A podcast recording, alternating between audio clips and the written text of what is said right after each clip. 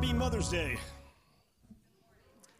Yeah, there's really no way to respond to that. Happy Mother's Day. Happy Mother's Day to. Uh, uh, to my kid's mom, and uh, I guess to my mom somewhere. Happy Mother's Day to uh, to you, to ladies. Uh, this morning we celebrate not just the mothers, but the heart of a mother.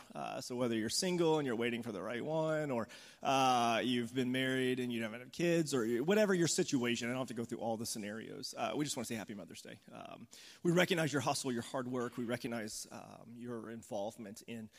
our community at large. And so we're here, and I'm with Amanda. This is Amanda. Everybody say, hey, Amanda. I'm at a table. It's going to be hard for me to sit down. I like to move, so we'll make it. Uh, but we're here in a conversation called uh, Free. Uh, so I just want to remind you that you're free. Uh, you are free where you sit. Uh, you, the person, you're free.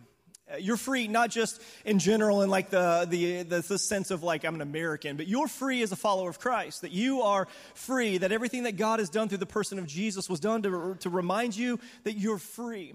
And a lot of us, we trade our freedom uh, to, uh, to, to, lords and masters of our lives that aren't capable and qualified. And we've got to uh, harness that. We've got to take that back. And in John 8 36, it says, Therefore, if the Son sets you free, you really will be free. And so you need to be reminded that you're free, not just from habits and behaviors, but you are free from being controlled by anything other than God. And so uh, we've been in this conversation. We'll, we'll, wrap it up next week. But this morning, what I want to do is uh, I want to talk just a little bit uh, together with Amanda about what our freedom to give looks like. That you're free, and with your freedom, you have the capacity and the potential to, to be a gift to the world around you, but you could also hold that. You don't have to give, that that is the freedom that you have. Um, I was uh, somewhere, I think it was at Taco Bell, and I don't, I don't know why. I was there, like, why am I here? And uh, I, I go through the drive through, and they go, Would you like to round up? And I never know what to say.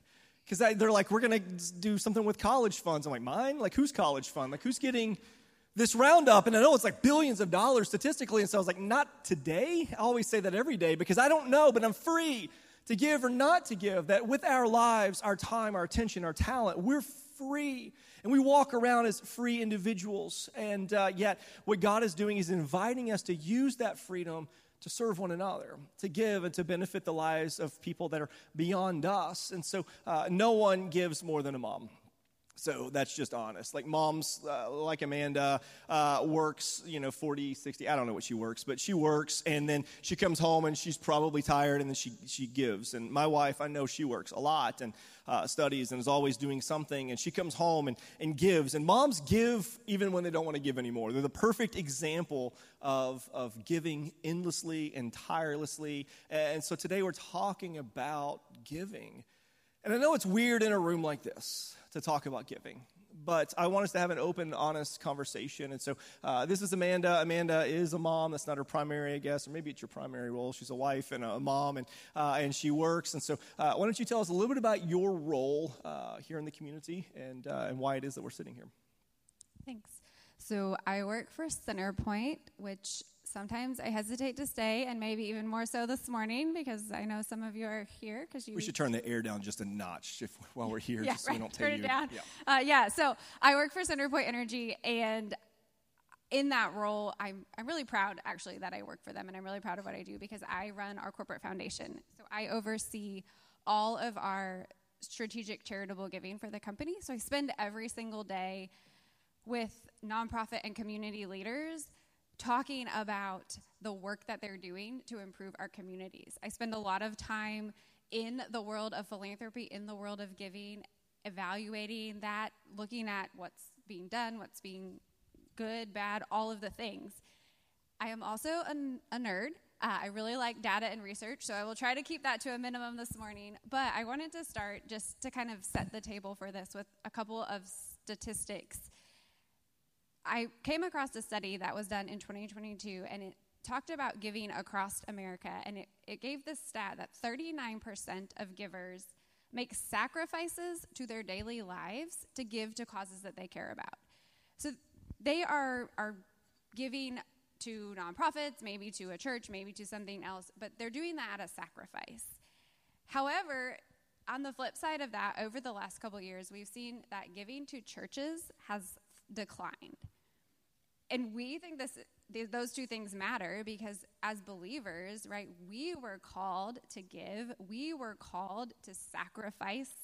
And we were called to give to the church. And so while giving is up across the country, I think um, as believers, we also need to step up. And if you look at Acts 2 44 and 45, it talks about how all of the believers were together and held all things in common. They sold their possessions and properties and distributed the proceeds to all as anyone had a need. So they were doing exactly what we saw in that study, right? They were coming together, they were sacrificing their own possessions, their own things to give and be generous to those in need. But what does that look like today? And why are we spending today talking about giving? Why does this matter? Yeah, I mean, I think Gen Z and Gen X and whatever generation is around that has been labeled as like they're not generous, they're just takers and they're just out for whatever. And, you know, people 16, 18, 20, they're just, they're, they're stingy with their money. And, and I don't believe that's true, and your statistics kind of prove otherwise too. It's not that they're uh, stingy, it's that they're careful where they give. And a lot of them have stopped giving in the context of a church because they've stopped believing in the church that it's not really our goal as a church to get more people to give, but to create something that people feel like is a value and that is giving back and is making a difference. And when you create something that people believe in, giving is a natural response to that, whether it's practical or biblical. When we create an environment that people believe in, they want to invest their lives in. And we're seeing this at our church as more and more volunteers, and uh, our giving does, uh, giving units increase, and so on and so forth because we want to reinstill the hope that is the church. When people lose hope in the church, you see the mega church and the pastor ziplining or, you know, the new facility that costs mega millions of dollars it's a lot of waste. Young, gener- young people go, I don't want to give to that because there's no value. Uh, they love to give where there's green carpet. And so we keep humble uh, abodes here so that people go, this is worth investing in. And so we want to make sure that, that we're creating something that is making an impact, a positive impact. And a lot of people complain that the church at large talks about money too much.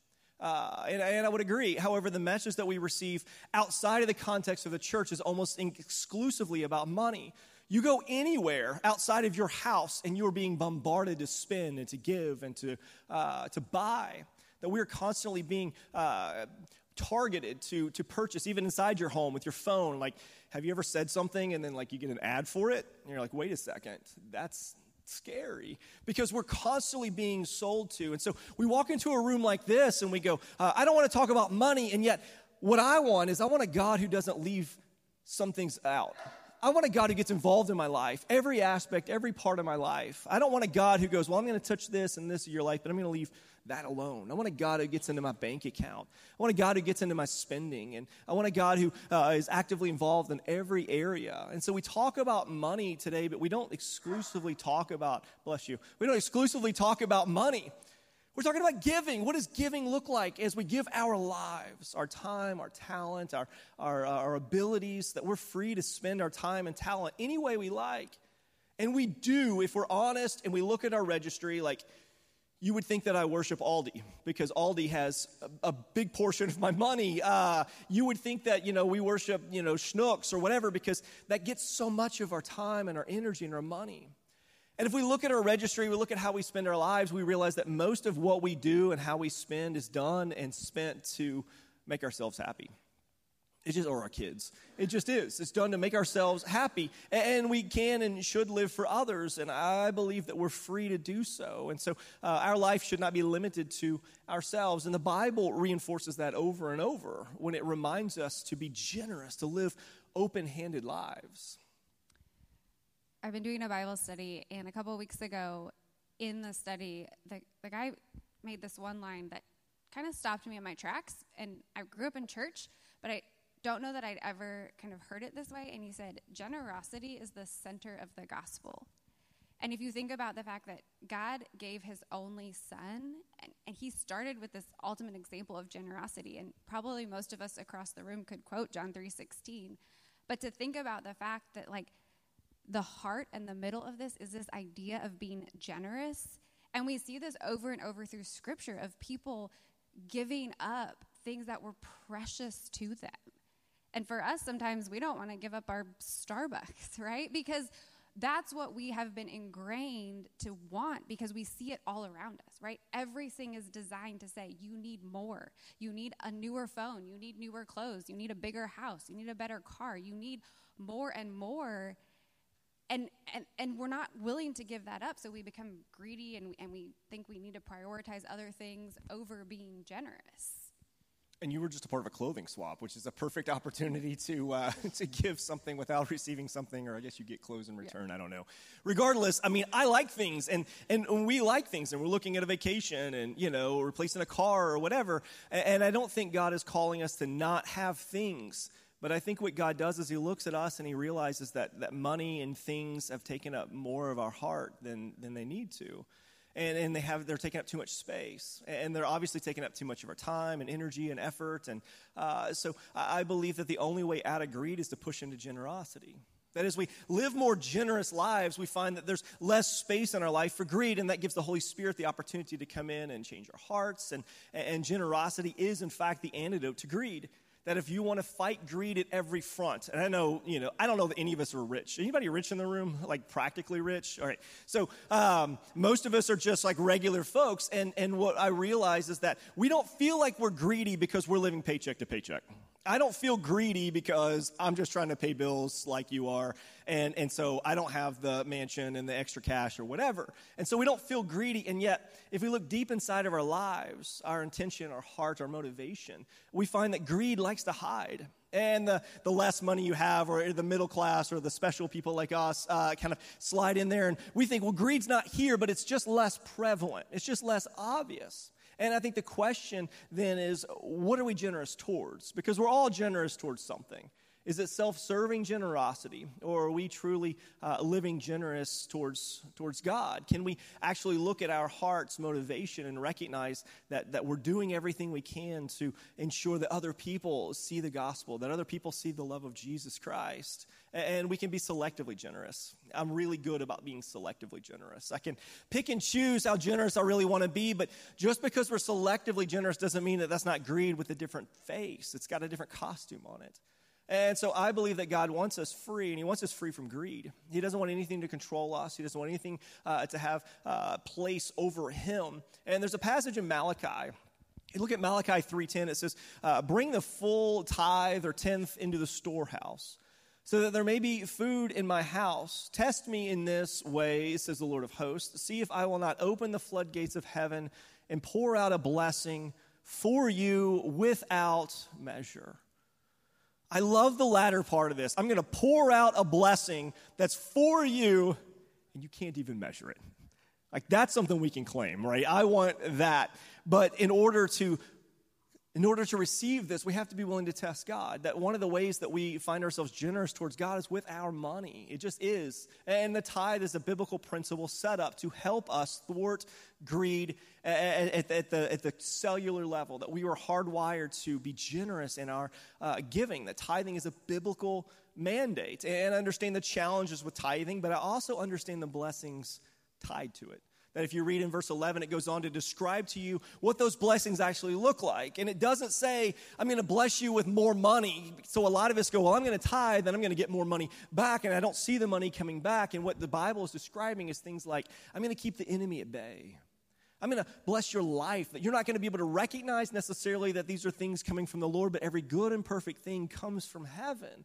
And we are living lives that are blessed by God if we'll walk in this principle. And it also describes robbing God and how we short God many times by not being generous. And so I know tithing is a, an interesting uh, principle, and a lot of times in the context of a church, we take for granted the fact that we all just understand it. And yet, if we don't take time to pass this, uh, this principle, this biblical mandate down to generation to generation, then we lose um, this, this, this blessing. And so for me, I was raised in the ministry. Uh, my dad was in ministry all of his life, still is. And so I'm out, you know, at 15 years old mowing grass for $30 a yard, which is a lot of work for very little money. And I, I, I realized that three bucks is just going to the church. It's just the way it is. And so I got to mow extra yards if I want extra money, and then I get to give more money. And that's just how I lived. And when we got married, that just filtered into our lives, and that just became a natural part of um, how we view money is, is that we are going to live on 90%. And the end goal is not to live on 90, it's to live on 60 or 50. And, and we realize when we have less money, we want to buy less things. And so as we become more generous and we free up space, we're able to do that. Uh, and I know you have a different tithing journey if you want to explain that.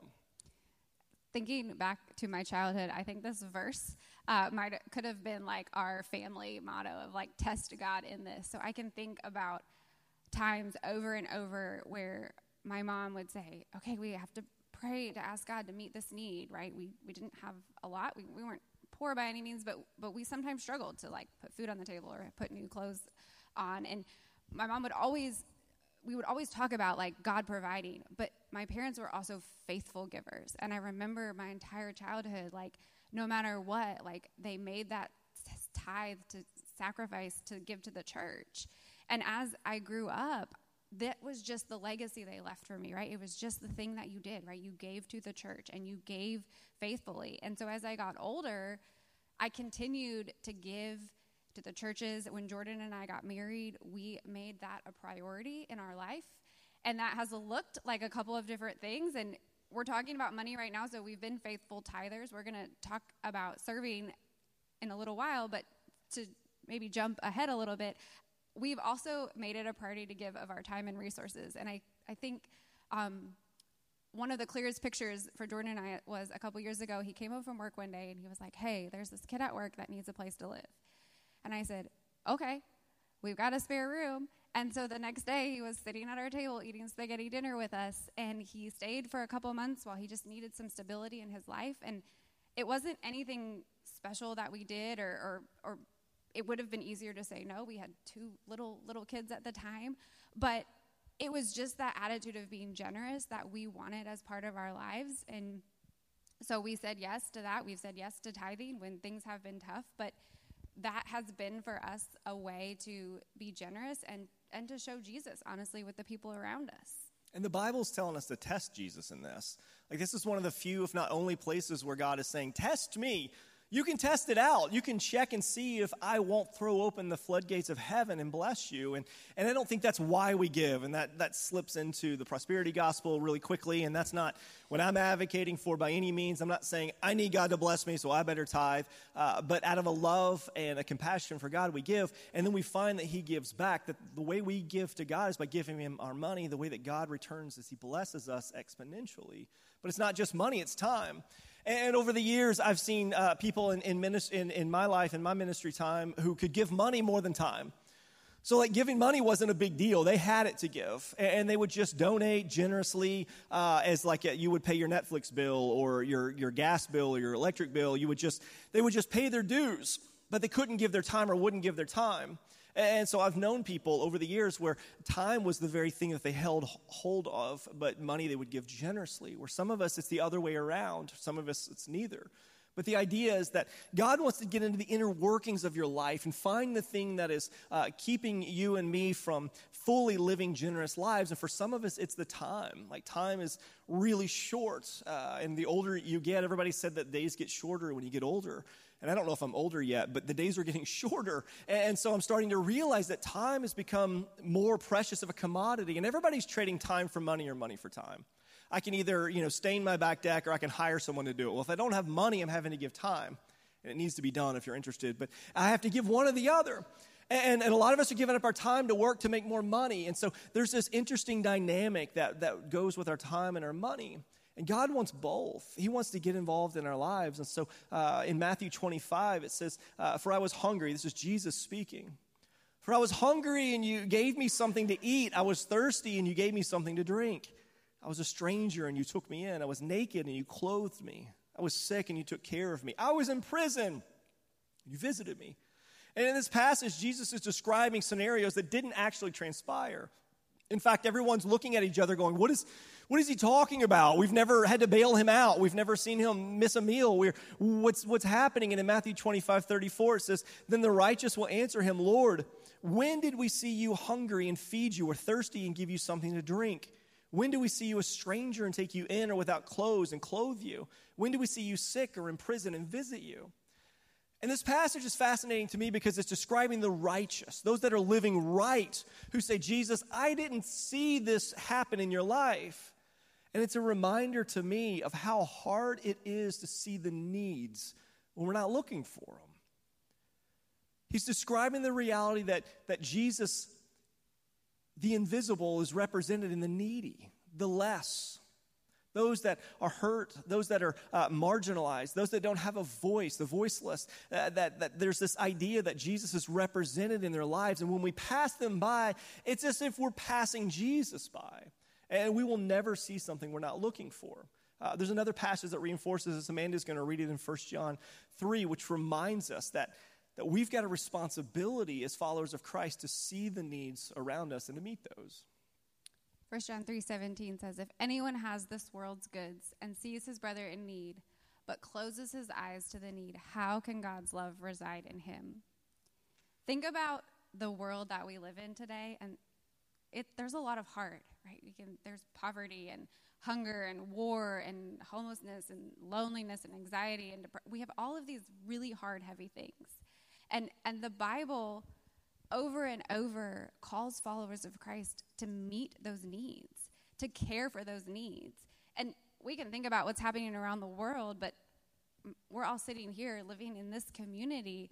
And because of what I do every day, I see a lot of the hard and I see the people that are meeting that.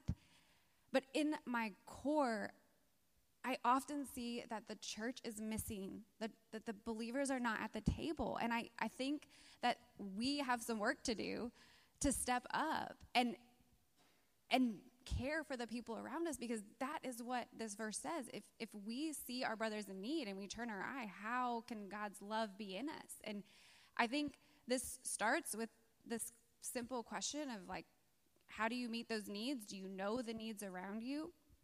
And I think sometimes we can get a little jaded in our mind and we can be like, well, like, I don't know if they're going to use this wisely or I don't know what they're going to do with my money. And I remember as a child, my mom was always the person that would stop and drop a few dollars in the homeless person's cup whenever we were anywhere. And as I got older and a little bit more cynical, I remember one time saying to her, "Mom, you know they're not going to use that money for anything good. Like, don't don't do that. Like, save your money." And she looked at me and she said, You know what? You might be right. But God called me to give. And so I'm going to operate out of that and I'm going to honor him in that. And, and I don't have to be accountable for how they spend the money, but I am accountable for how I spend my money.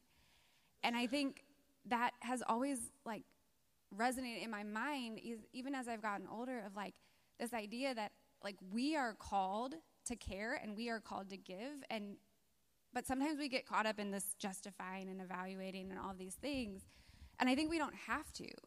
I think the other piece of this going back to that passage in matthew is it's really personal right? Over and over and over in that passage we see the word you right? I was hungry you fed me. I was homeless you housed me. It's very personal. It's not a mandate to Centerpoint Energy or to the Dream Center or you know, it is to embrace, but it is to us at Embrace as people of this community. And it, it's taking that initiative to do something because ultimately, in doing that, we share the love of Christ. But I think sometimes we get so busy that maybe we don't know anyone like that, right? Like, how do we step outside and find people to meet those needs? And one of the things that I'm more aware of, and, and maybe it's the Lord drawing us to, is like, what does our neighborhood look like? Like, can we get involved? I know it's not like an impoverished neighborhood, but there's a lot of older people. Like, how do we get involved? And we're looking at ways to get more involved in our communities to see the needs. But the reality is, uh, we can all choose to see what we want to see.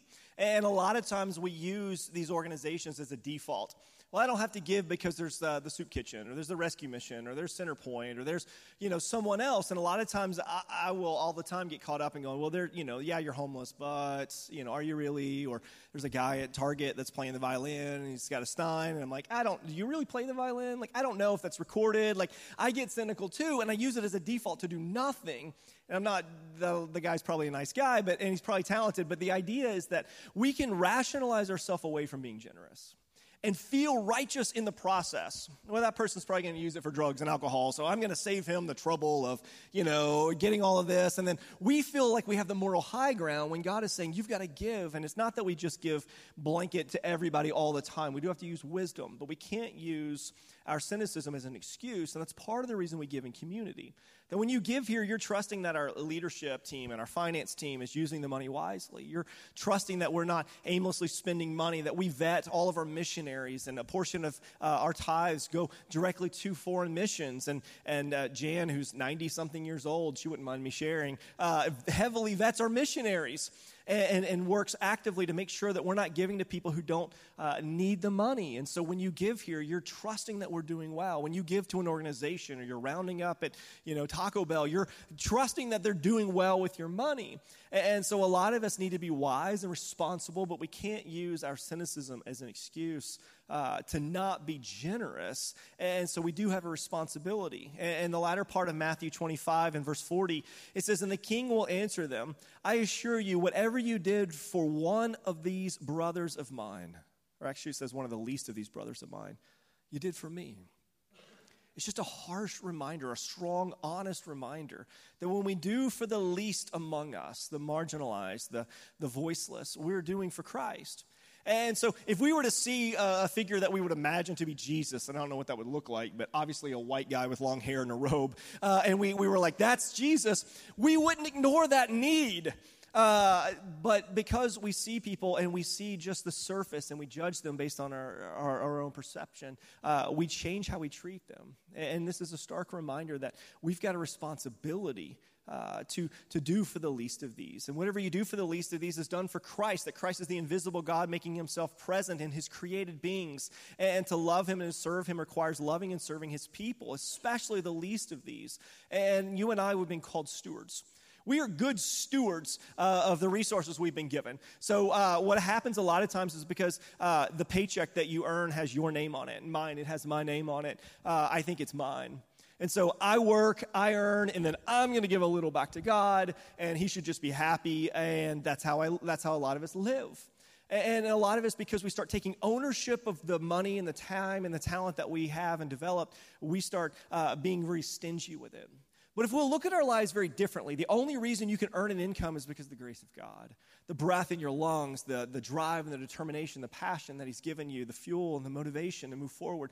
Everything that we have is from God. And so we are then stewards. And if we're wise stewards, uh, then we realize that we uh, don't own anything, but we are going to use and leverage what God has given us to make the most. And whether that's uh, benefiting our children and our communities and our churches, then, then we begin to see our lives very different. But a lot of us want to um, take ownership, and really we're just caretakers. You're a caretaker of the resources that you have, and a good ter- caretaker is, is, also generous. And that's what we present to God when we present Him with our lives our time, our money, our talent. We present Him um, uh, with the things that He's trusted us with. And in that, God has called us to give and give abundantly. But as we've seen throughout, like, He also promises to provide when we give. And I don't think that maybe always looks like the way that we think, right? Sometimes He provides joy, or He provides friendship, or He provides something tangible, even. But we were called to give abundantly. And I think to what David just said, like, we sometimes think this is ours, but if we think about the God who promises to take care of the lilies of the field and the sparrows of the sky, like that God who promises to care for the flowers that we mow over and, and the birds that end up like getting eaten by cats and live in your hallway for a little while. Um, he cares even more about you, right? He cares about your life. He also cares about the way that we live because we are the the tool that he's used to share Jesus with the world. And so one of the things about being generous is like when we are generous, we share the heart and the love of God with the people around us, right? What if, like, we're the vehicle to eliminate poverty? Like, what if we are the people called to eliminate homelessness in the city? And what if we're not doing that because we're not being generous with our time and being generous with our finances?